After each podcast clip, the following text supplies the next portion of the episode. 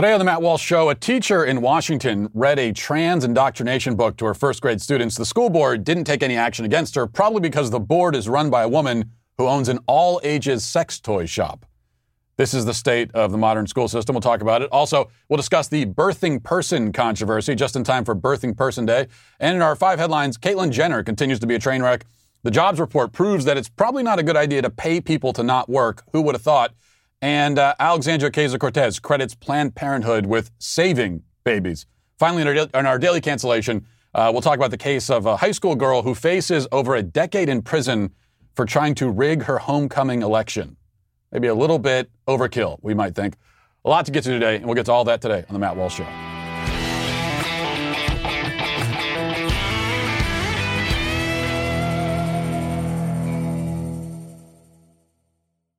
Now, checking in with Bambee. You know, uh, if you're a business owner, you have a, probably enough things to deal with as a business owner, challenges, obstacles you have to get over every single day. Uh, and why, why should HR, why should all the things that come with HR be one of the problems you have to deal with on a daily basis? When running a business, HR issues can kill you. Wrongful termination suits, minimum wage requirements, labor regulations, all of it. And also, on top of that, HR manager salaries aren't cheap. Average of $70,000 a year, we're talking. Bambee, spelled B A M B E E, was created specifically for small businesses. You can get a dedicated HR manager, craft HR policy, and maintain your compliance all for just $99 a month. Uh, with Bambee, you can change HR from your biggest liability to one of your biggest strengths. Your dedicated HR manager is available by phone, email, or real time chat, and uh, they handle everything from onboarding determinations. They customize your policies to fit your business, and they help you manage your employees day to day, all for just $99 a month. It's that easy. It's that affordable. So go to Bambee.com slash Walsh right now and uh, schedule your free HR audit. That's Bambee.com slash Walsh, spelled B-A-M-B-E-E dot com slash Walsh. This story begins with the standard level of public school degeneracy, but then gets darker and darker and darker as you plunge down the rabbit hole. Our friends over at YAF have the report out of uh, Bellingham School District in Washington. According to an anonymous tip they received, a first grade teacher by the name of Jennifer Miller read a trans propaganda book called I Am Jazz to the six and seven year old children in her first grade class. This was done apparently without asking the parents' permission or notifying them ahead of time, of course. Now, subscribers to my YouTube channel, and if you're not a subscriber, you should become one, uh, may be familiar with the book I Am Jazz because we did a video a few months ago where I read that book, and this story out of Bellingham School District is exactly why I read it. Kids are being subjected to this kind of thing in school, and it's important that you understand what exactly we're dealing with. More specifically, what your kids are dealing with. To summarize, I Am Jazz tells the true life tale of Jazz Jennings, a boy who began transitioning into a girl from the age of like four or five because his mom is a Munchausen abuser who projected her own mania onto her helpless little boy. Now, that's my own editorial. It's not what the book says exactly. What the book does say is that Jazz was a boy with a girl stuck inside him. Or rather, he was a boy with a girl's brain stuck inside him somehow. Now, how does a boy end up with a girl brain? What does it actually mean? Isn't a brain inside a boy's head automatically a boy, a boy brain, literally by definition? I mean, is it like the definition of a boy brain? Uh, like the, the brain inside of a boy is a boy brain. Isn't that what that is? Well, the book doesn't get into these questions at all. Here's how the book presents it. I'll play a clip here of Jazz Jennings himself actually reading uh, the book. Here it is. Let's watch. I have a girl brain, but a boy body. This is called transgender. I was born this way.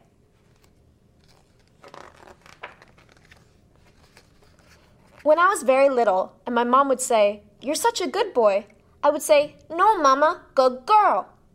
At first, my family was confused. They'd always thought of me as a boy. As I got a little older, I hardly ever played with trucks or tools or superheroes, only princesses and mermaid costumes.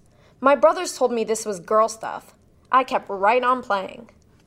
My sister says I was always talking to her about my girl thoughts and my girl dreams and how one day I would be a beautiful lady.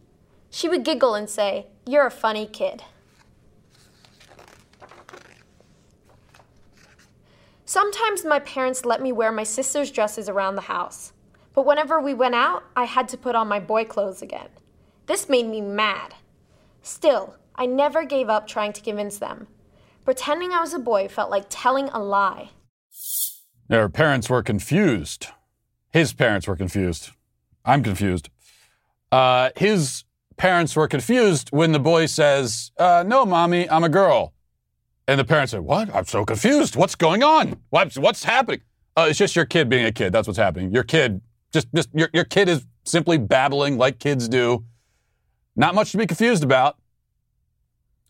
But this is what ch- children are being taught in school. It's the brainwashing that um, first graders in the Bellingham School District had to endure, which is what caused some parents to email the teacher, understandably outraged, and demand answers. Now, as YAF reports, the teacher, Jennifer Miller, responded to one email saying, Yes, I did read this book. As a district, we are working hard to support all members of our school community and promote inclusion through understanding and compassion.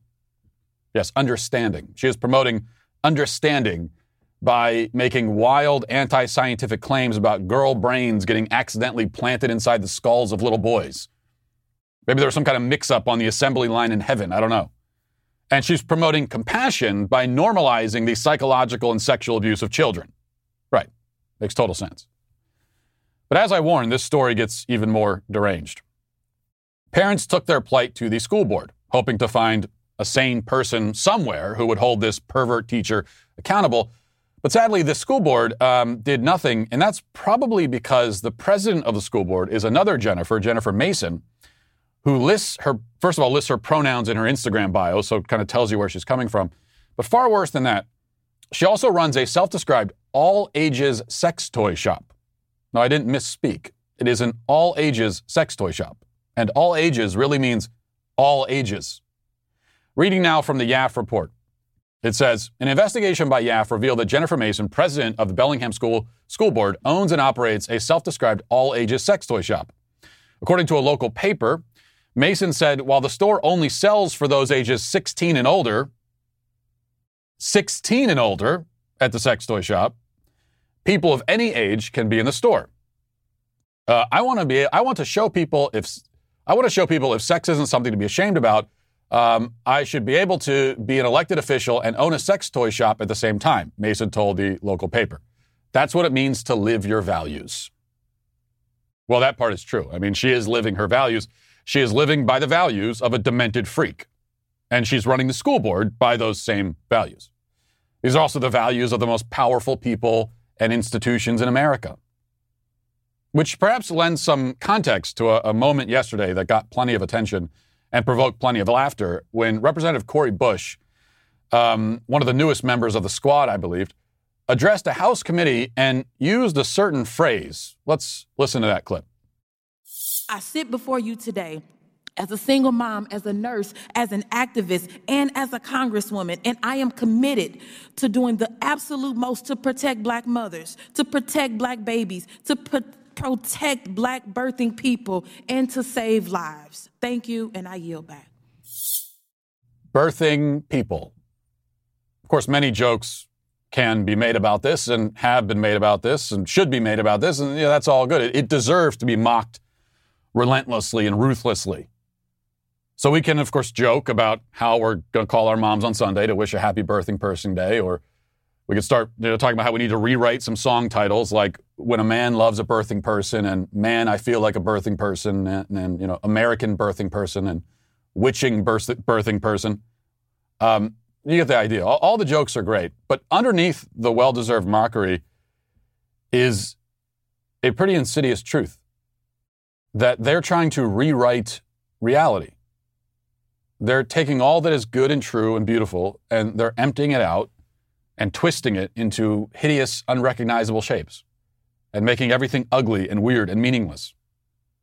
What we need desperately to understand, and what cannot possibly be emphasized enough, is that these people, and when I say these people, I mean the ones running schools and school boards and classrooms and state houses, all the way up to Congress and the White House, they have a deep, seething hatred for all that they consider to be old and traditional and outmoded.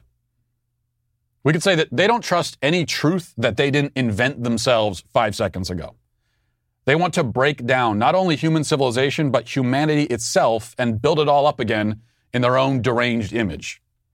They believe they have a moral license to do whatever needs to be done in order to bring, bring that about. Certainly, brainwashing your child is one of those things. That's why that teacher, when she was called on it, she didn't apologize or anything like it. She said, Yeah, I read the book. What are you going to do about it? I'll read whatever I want to your kid because these are my values and they're the correct values. They don't recognize your moral or natural authority as a parent over your own children because you're one of the bad guys in their minds. And they are saving your children from you by indoctrinating them into the, the cult of the chosen ones, the enlightened ones. This is what we're up against. It's the hill that we're fighting on. And it really is the last hill because it's the hill of reality itself. That's what the battle is over. And we really, really cannot afford to lose it. Now let's get to our five headlines.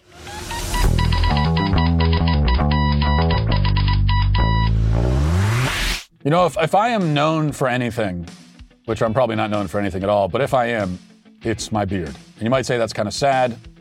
You know, in media, shouldn't I be known for something other than the hair on my face? But but I'll take it. And I get so I get questions all the time about how do I have such a glorious, beautiful beard? And uh, I always tell people, you know, a lot. Some of it is just natural, but a lot of it is upkeep, and that's why you need a company like Beard Supply and all the products that they offer. Uh, manly men grow beards. Here's what they do: they grow beards, they grill meat, and they drink handcrafted booze. That's my opinion. You can enter to win a stash of goods from Beard Supply, Meat Church, Desert Door, Howler Brothers, and more. Badass brands for the red blooded American male. One lucky winner will get a collection of beard oils and grooming essentials, which really are essential to having the beard of your dreams. Plus, you get tools for grilling and leather care and a $200 gift card for an outdoor menswear shopping spree. You can up your man game with this stash of goods. You don't want to miss out on this chance, but don't delay. The Beard Supply spring giveaway is ending soon, so get on over to beardsupply.com slash giveaway to enter. That's beardsupply.com slash giveaway, and good luck. All right, so the New York Post um, has the report on the jobs on the jobs report. Says some economists are emphasizing patience during America's COVID recovery as the country maneuvers through what could be a bumpy path to economic growth. The U.S. added just 266,000 jobs in April, far below economists' um, expectations of 1 million, and the unemployment rate rose slightly to 6.1%. The lower than expected data comes on the heels of strong gains in March, which saw 770,000 jobs added, about 150,000 lower than initially estimated. Uh, so right now we're trending in the wrong direction, and you can add uh, on top of the the the jobs report not hitting anywhere close to what they were expecting. You know, again, they were what was it? They were expecting 1.1 or they were expecting 1 million and got 266,000. But also we've got skyrocketing inflation and the prices of, of gasoline and, and groceries going up everywhere. And, and for some reason, that's not being, and I say for some reason kind of facetiously, but that's not being discussed very much. So I just wonder, you know, and I'm no economist myself. I'm, I'm no economic expert. I, I don't claim to be, but you know, could it be throwing this out there? That's all. Some, something for the for the class to, to discuss. Could it be that, as we have been doing, paying people not to work is a bad idea? Could there be a correlation when you pay people not to work? Um, and, and we've been doing that, of course, for decades, but it's been ramped up over the last year. You pay people not to work, and then you have fewer people working. Could there be a connection? Pay people not to work, fewer people work. Hmm. Hmm. Can't quite figure it out. I don't know. Seems like there, you might be able to connect those dots. Uh, who knows?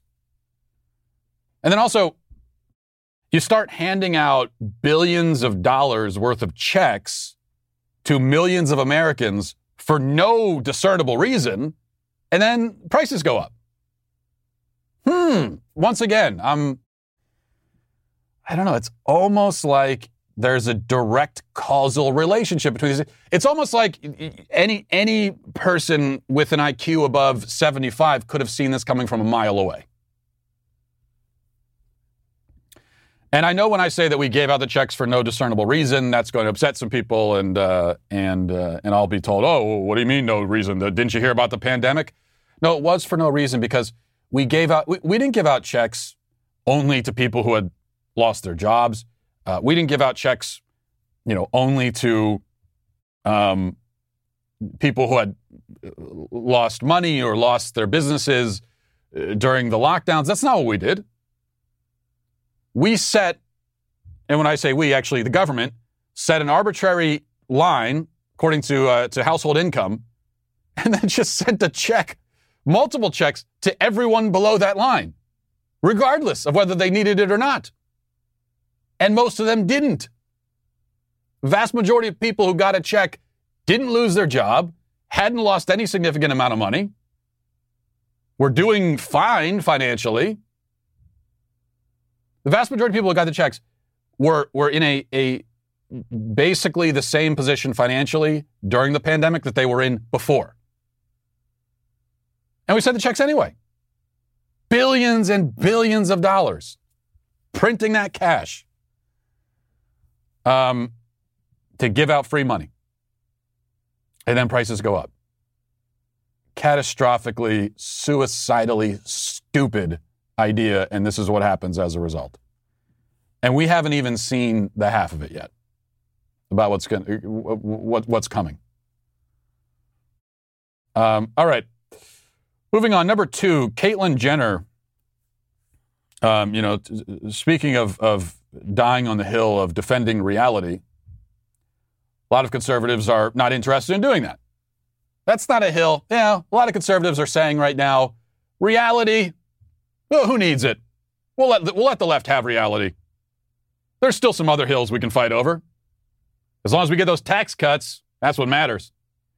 And those conservatives are lining up behind um, the Caitlyn Jenner candidacy and heaping praise on Caitlyn Jenner, making sure to use the preferred pronouns. But Jenner was interviewed um, by Sean Hannity a few days ago, and I, I, I just want to play one clip for you from this interview. Uh, and this, this, this is a clip that got a lot of uh, negative attention from the left and I think actually in this case for good reason. Let's listen. 18,000 companies have left California. My friends are leaving California. Actually, we're at my hangar. The guy across right over from me, he was packing up his hangar. I said, Where are you going? And he says, I'm moving to uh, Sedona, Arizona. I can't take it here anymore. I can't walk down the streets and see the homeless. I don't want to leave. Okay, either I stay and fight or I get out of here. So his uh, he's telling us a story about his friend at the private jet hangar who was leaving California because he doesn't want to see the homeless when he walks down the street. He managed to take the issue of people leaving California for good reason and make it seem elitist and unsympathetic. You you think we'd have all the sympathy in the world. That's, that's, that's a very easy, it should be a very easy case to make. People are leaving California. Got a very good reason to leave. We should be very sympathetic to the people that are leaving. But he managed to botch that message. Trying to explain why people are leaving California, and his pitch is, well, you know, the rich people with private jets, uh, they don't want to see the homeless. That's literally what his case was that he presented. Caitlyn Jenner, uh, terrible advocate, terrible communicator, not an effective representative of conservative values, uh, largely because he doesn't have those values at all. He supports tax cuts, and oh, well, he did say only legal immigration. He, he loves immigration, but only the legal kind. And then uh, when he was asked about, well, what about the people who are already here, who came here illegally? Well, he said we have to have compassion for them. Have compassion. And, you know, we know what that means in GOP establishment parlance. What, what that means is, uh, is we, we should just, that means amnesty, is what that means. We all know that.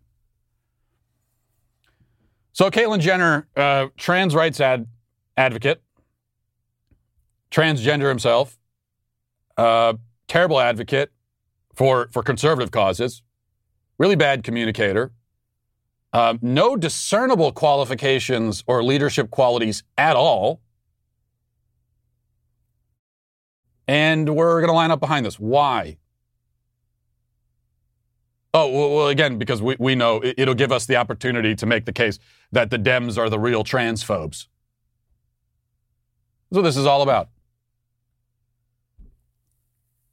Oh, and also, um, speaking of Caitlyn Jenner's uh, resume and history, uh, he, he, remember back when he was awarded uh, Woman of the Year.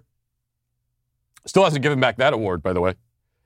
But he was awarded one, Woman of the Year, and when he was doing that media tour, I think it was in the Vogue. What was it? Vogue magazine, where where he was, you know, he he Woman of the Year and did that whole spread. Uh, I think it was in that interview where he said that he tried to convince his wife at the time to abort his oldest daughter. So uh, th- that we can add that to his conservative credentials. Not only pro-abortion, apparently, but actually was wanted to kill his own child. Great, great candidate you got there, Republicans. Great candidate. All right, number three, we haven't had a, a mask shaming video in quite a while. Not because they haven't been out there, but we haven't played one on the show.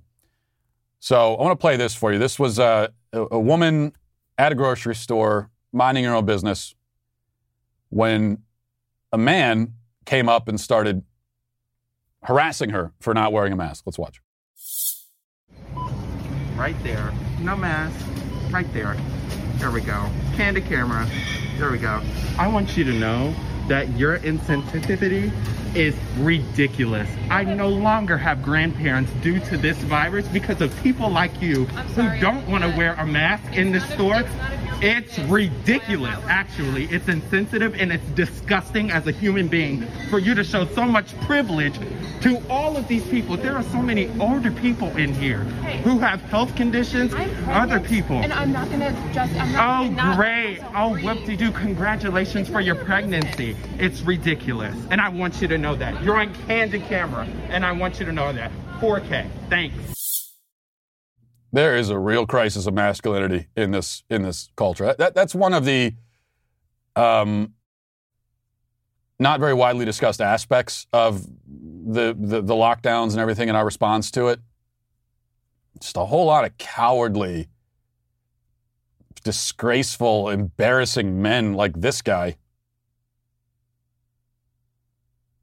Um, cowering, yeah, because because that, that that's the really sad thing is that in these mask shaming videos, so often, and not in every case, but so many of these videos that we've played on this show have been men, tearful, scared, ridiculous men, um, screaming at women for not having the masks on.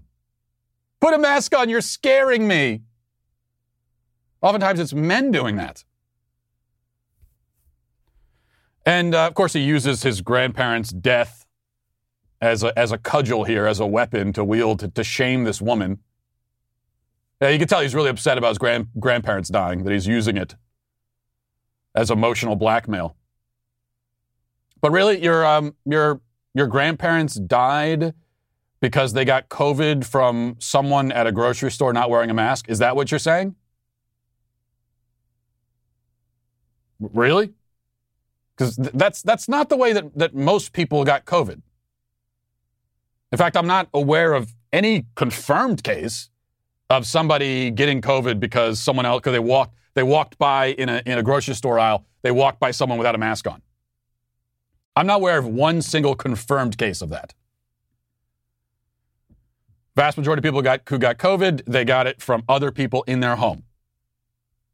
From long, sustained contact with other people, you know, in their families and around them.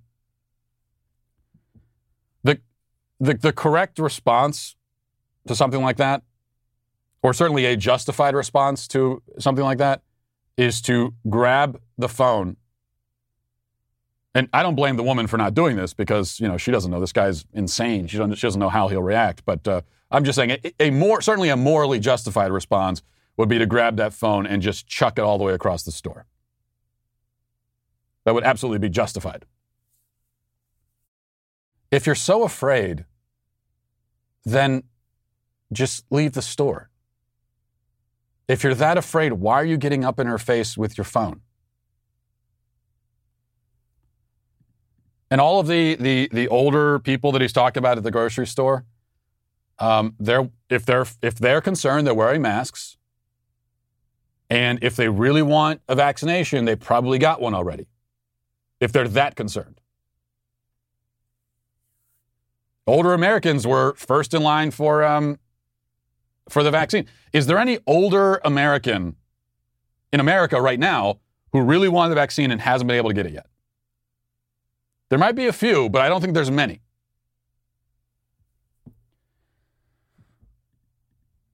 Just uh, a lot of cowardly, a lot of cowardly men who, who, who should have been the ones standing up against this, all of this madness, but instead many of them participating in it. Did you know a baby's heartbeat uh, begins at just three weeks? At five weeks, you can hear it on an ultrasound. By six weeks, the baby's eyes are forming. By 10 weeks, a baby is able to move his or her hands. I'm telling you this because when a mother who is considering abortion is introduced to her child via ultrasound, when she hears the heartbeat for the first time, she's twice as likely to choose life. And that's how Preborn rescued 200 babies every day. They provide mothers with free ultrasound so that they can meet the life that is growing inside them. Preborn needs our help to save these precious souls for just 28 bucks. You can sponsor an ultrasound and save a life. And if you become a monthly sponsor, you'll receive stories and ultrasound pictures that uh, of the lives that you help save. All gifts are tax deductible, and 100% of your donation goes towards saving babies. To donate, dial pound 250 and say the keyword baby. That's pound 250 baby, or go to preborn.com slash Walsh. That's preborn.com slash Walsh. All right. Uh, now we go to Alexandria Ocasio Cortez coming valiantly to the defense of mass murderers.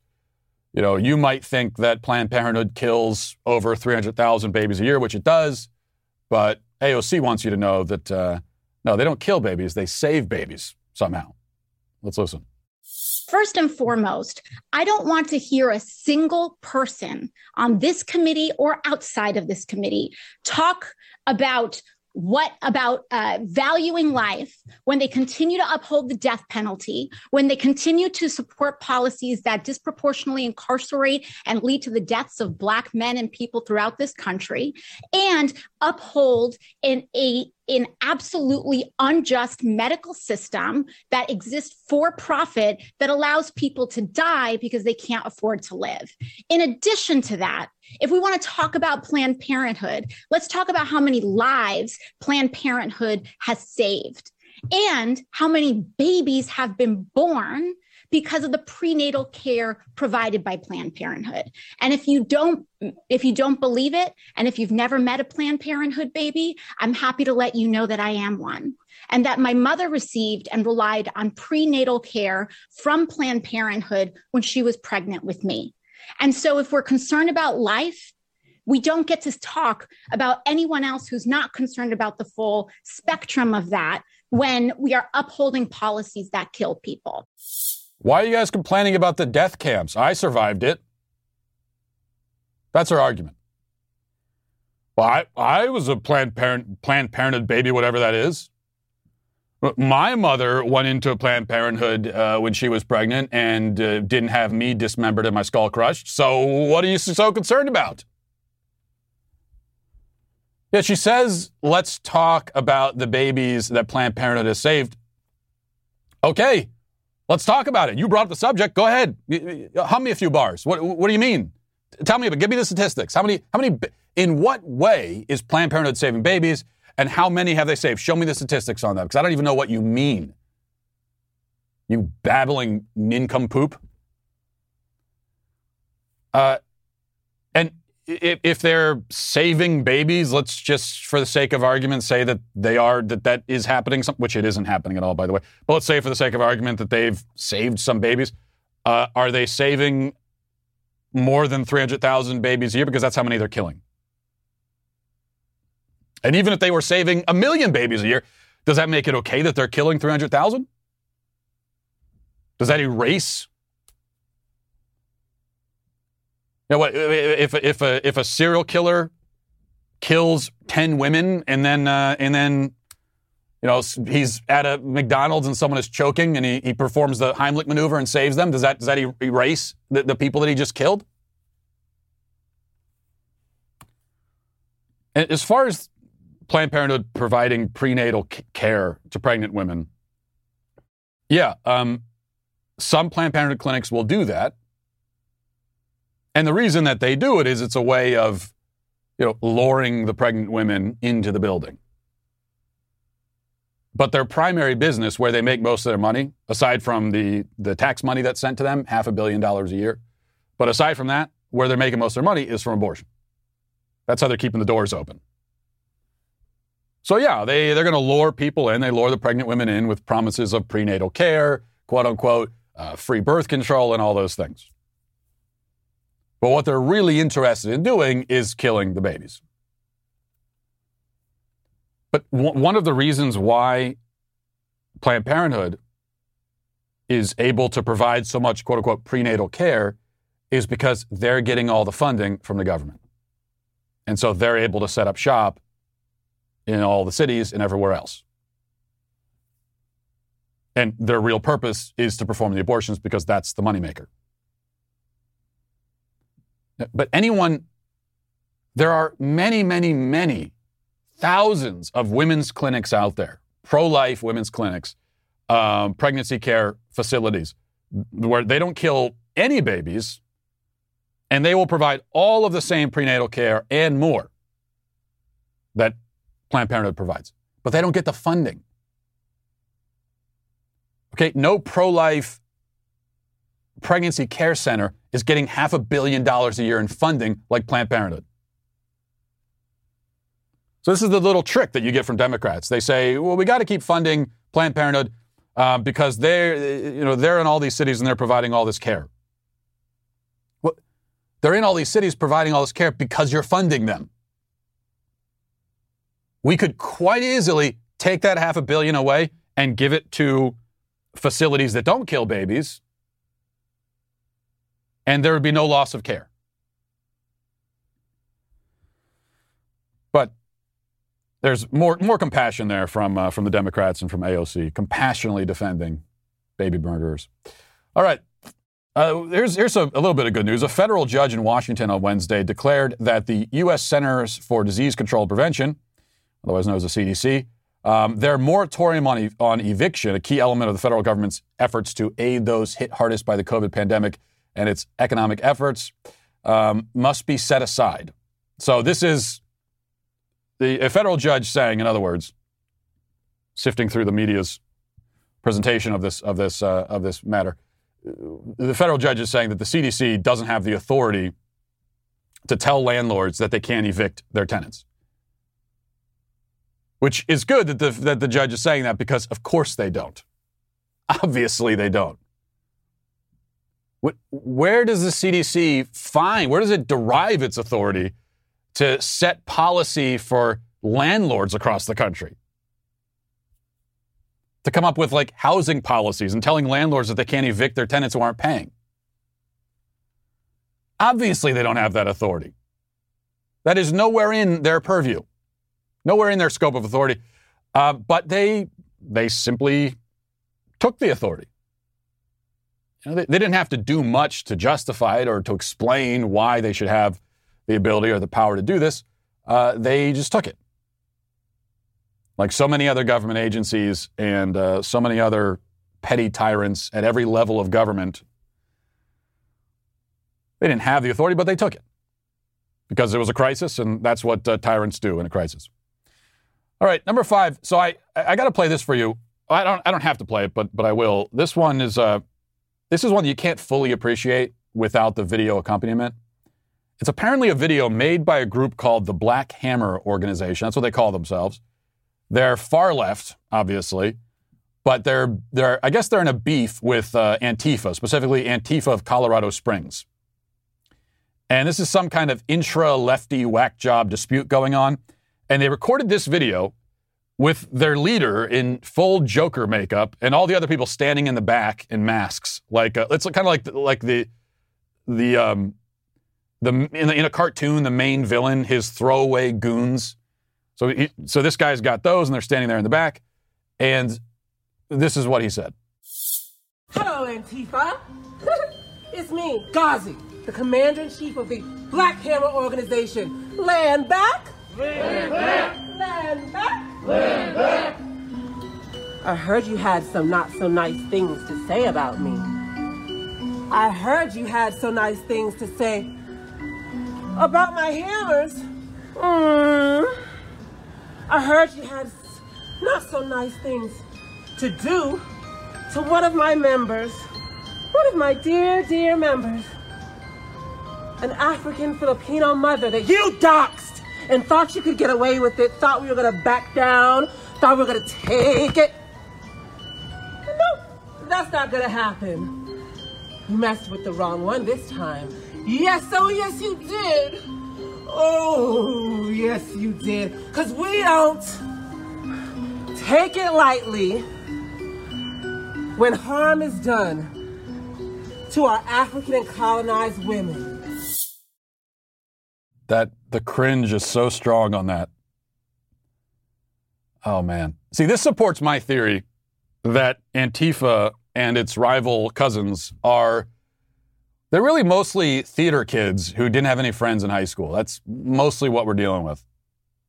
And I actually mean that almost sincerely. They, they might not all be theater kids, but but for them, far left militancy is a cosplay. It's a game. It's a role play. You know, there's there's a really strong element of insincerity, fraudulence, this kind of poser nerdy nerdishness to all of this stuff. Uh, and and but they're also a real threat.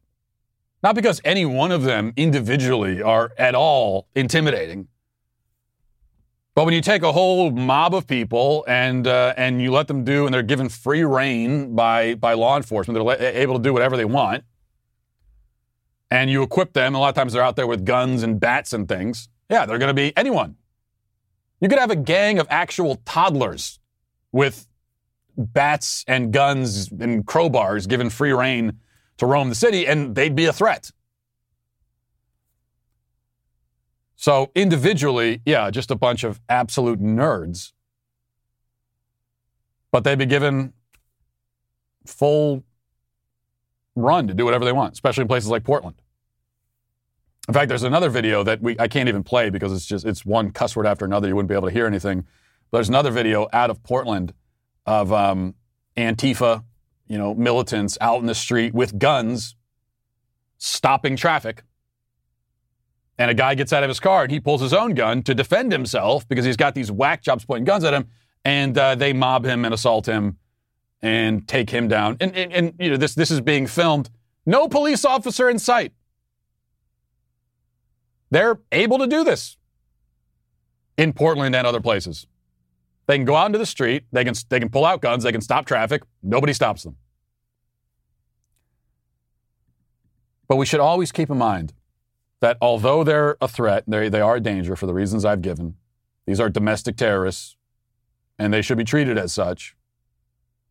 But we should always remember that the, the fraudulence, the, the inherent fraudulence to this, and uh, and the, the fact that the the anger and the rage that they supposedly feel about whatever injustice they think they're protesting against, it's not real.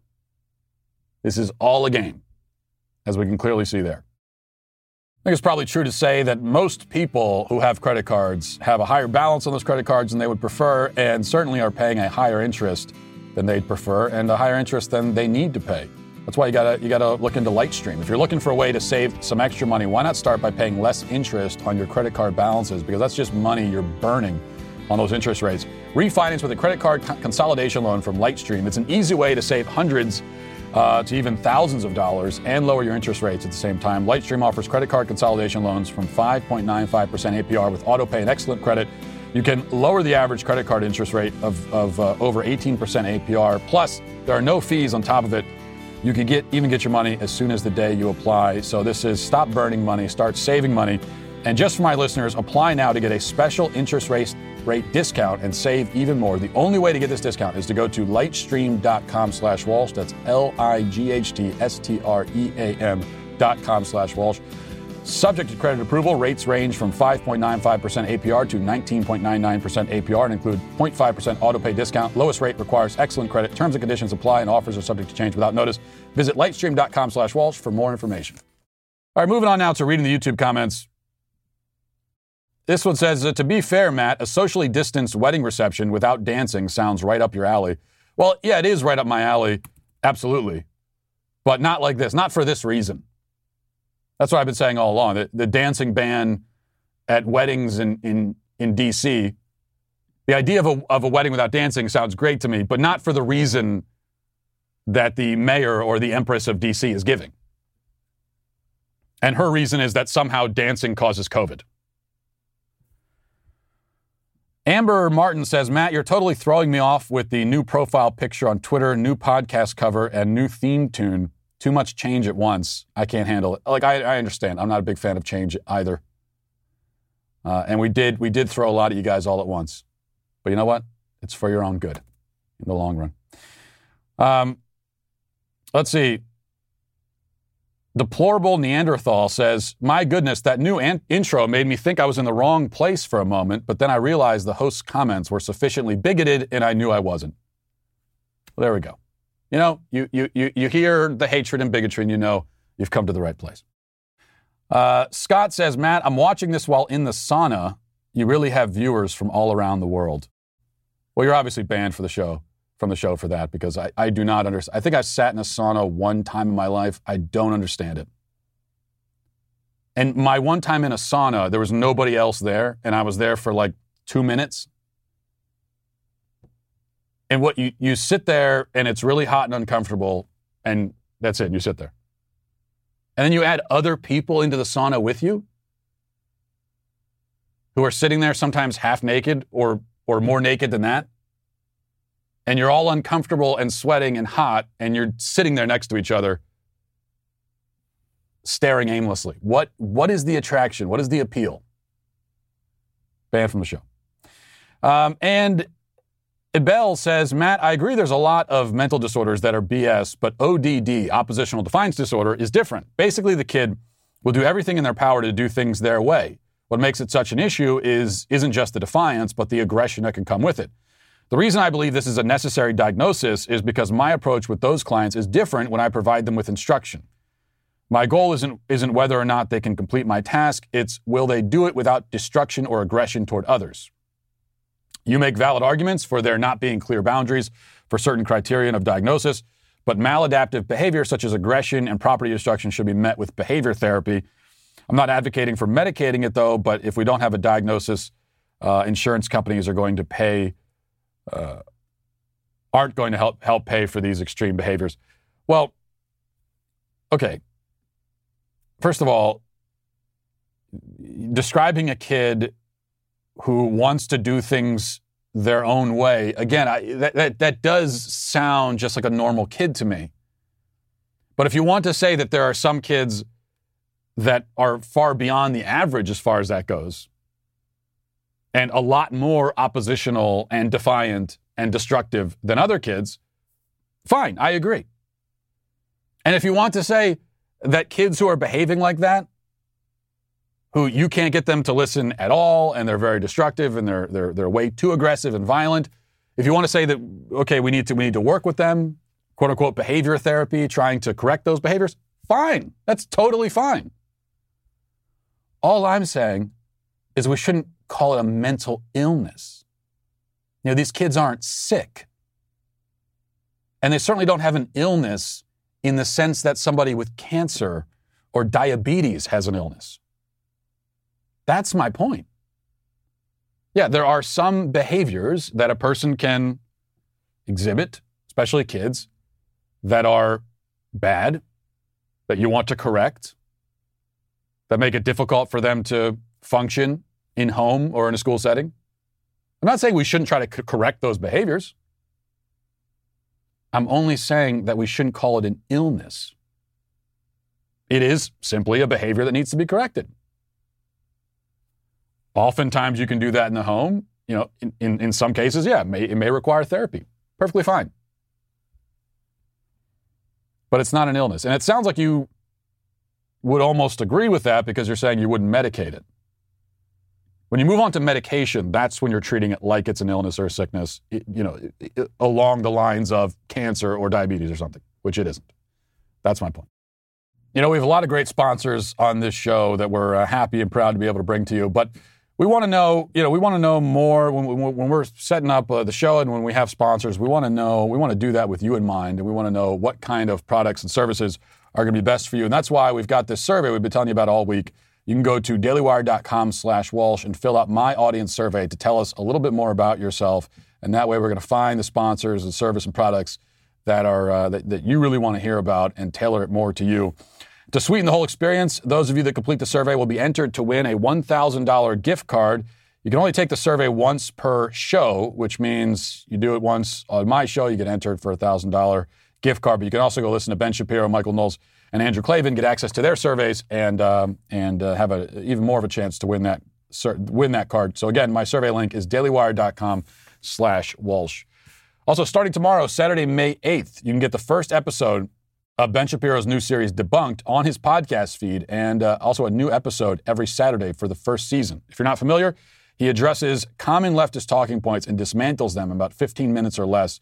So you should probably check it out. And it's a great show, very well uh, done and put together. Daily Wire members can get the full 10 episode first season over at dailywire.com. If you're not already a member, get 20% off today with code DEBUNKED while the discount lasts. First up, he debunks the fallacy of a living minimum wage uh, and many other fallacies after that. So check it out tomorrow on the Ben Shapiro podcast feed over at Apple, Spotify, or wherever, uh, whatever your platform of choice happens to be. Now let's get to our daily cancellation. Today, for our daily cancellation, we turn to Florida, where in the story we're about to discuss, there are cancellations to be handed out to everyone. Uh, it's once again a Friday cancel fest which is my favorite kind of Friday. Let's read now from the New York Post report. It says a Florida teen who allegedly uh, schemed with her mom to rig an election for homecoming queen is being charged as an adult.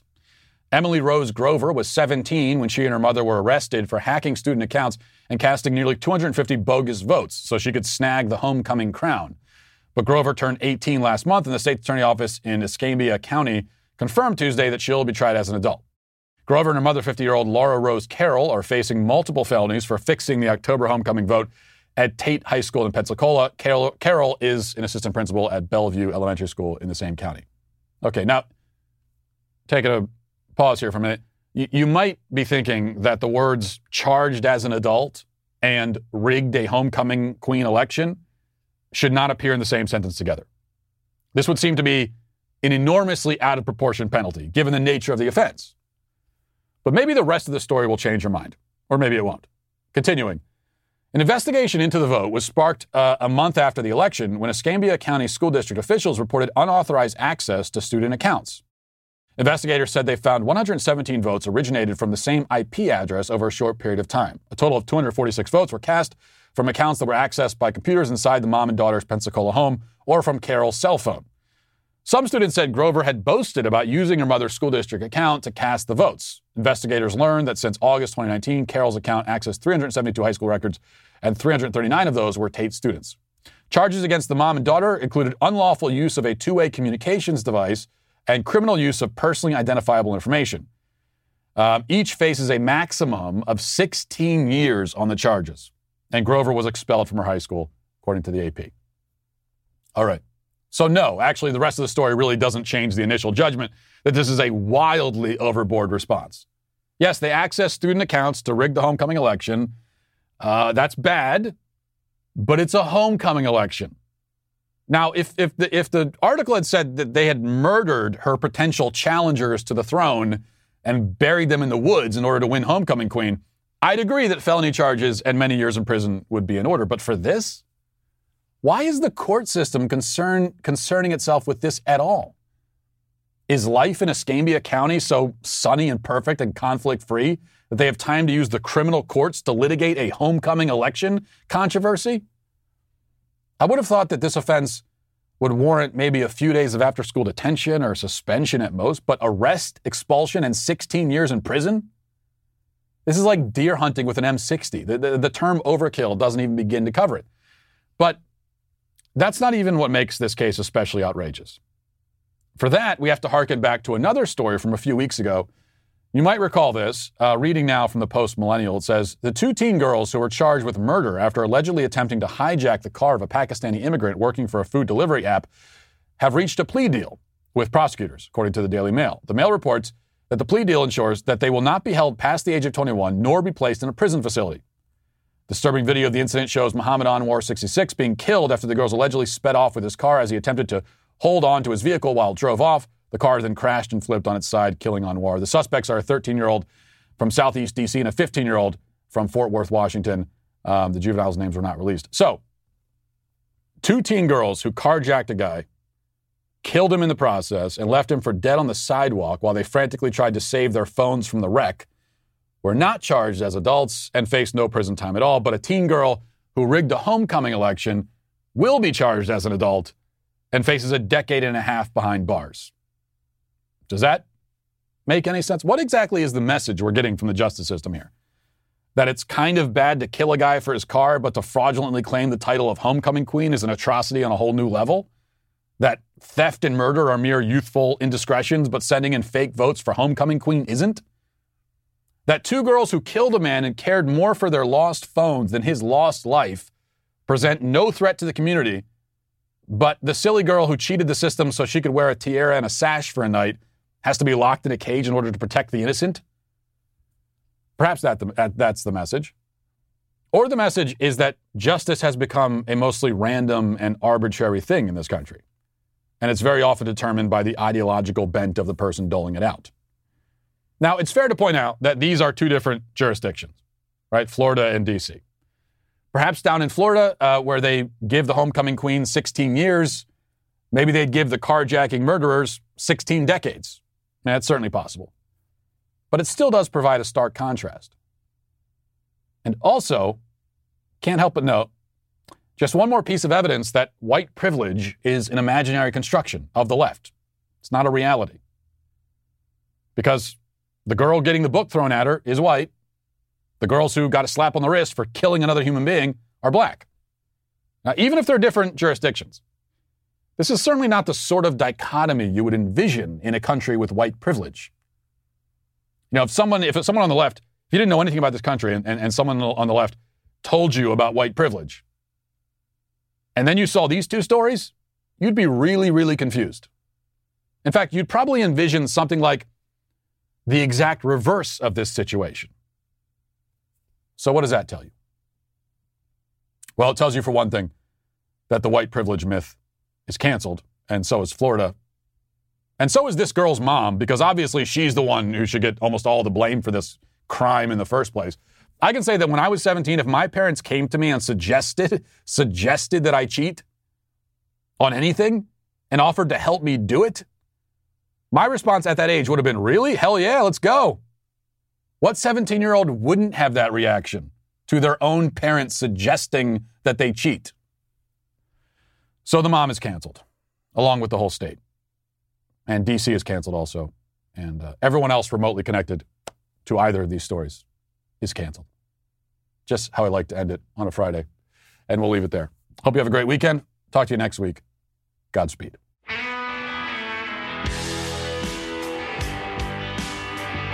Well, if you enjoyed this episode, don't forget to subscribe. And if you want to help spread the word, please give us a five star review. Also, tell your friends to subscribe as well. We're available on Apple Podcasts, Spotify, wherever you listen to podcasts. We're there. Also, be sure to check out the other Daily Wire podcasts, including The Ben Shapiro Show, Michael Knowles Show, The Andrew Klavan Show. Thanks for listening. The Matt Walsh Show is produced by Sean Hampton, executive producer Jeremy Boring. Our supervising producers are Mathis Glover and Robert Sterling. Our technical director is Austin Stevens. Production manager Pavel Vodosky. The show is edited by Sasha Tolmachov. Our audio is mixed by Mike Coromina. Hair makeup is done by Nika Geneva. And our production coordinator is McKenna Waters. The Matt Walsh Show is a Daily Wire production. Copyright Daily Wire 2021. Hey, everybody, this is Andrew Klavan, host of The Andrew Klavan Show. You know, some people are depressed because the Republic is collapsing, the end of days is approaching, and the moon's turned to blood. But on The Andrew Klavan Show, that's where the fun just gets started. So come on over to The Andrew Klavan Show and laugh your way through the fall of the Republic with me, Andrew Klavan. Gear up for the great outdoors with Forloh, the brand that's revolutionizing outdoor apparel. Forloh's non compromise, 100% American made outdoor apparel protects your body from the elements so that your mind stays focused on the hunt, on the water, or on the trail. Your adventure starts with a solid foundation, which is why Forloh's base layer is designed to provide the comfort and insulation you need to keep going when the temperatures drop. Their uniquely breathable down layer ensures that you stay warm without overheating. And since proper protection goes beyond insulation, the final layer, a waterproof shield, completes the system. From UPF sunblocking material that shields you from harmful rays to Polygiene technology that masks your scent, Forloh's innovative designs and cutting edge material ensures that you can focus on the adventure, not the elements. Their commitment to innovation and American craftsmanship will carry you beyond the known and into the unknown where the journey truly begins. Get the most out of your time in the outdoors and go to forloh.com and use code DailyWire for 20% off your purchase. That's forloh.com, code DailyWire.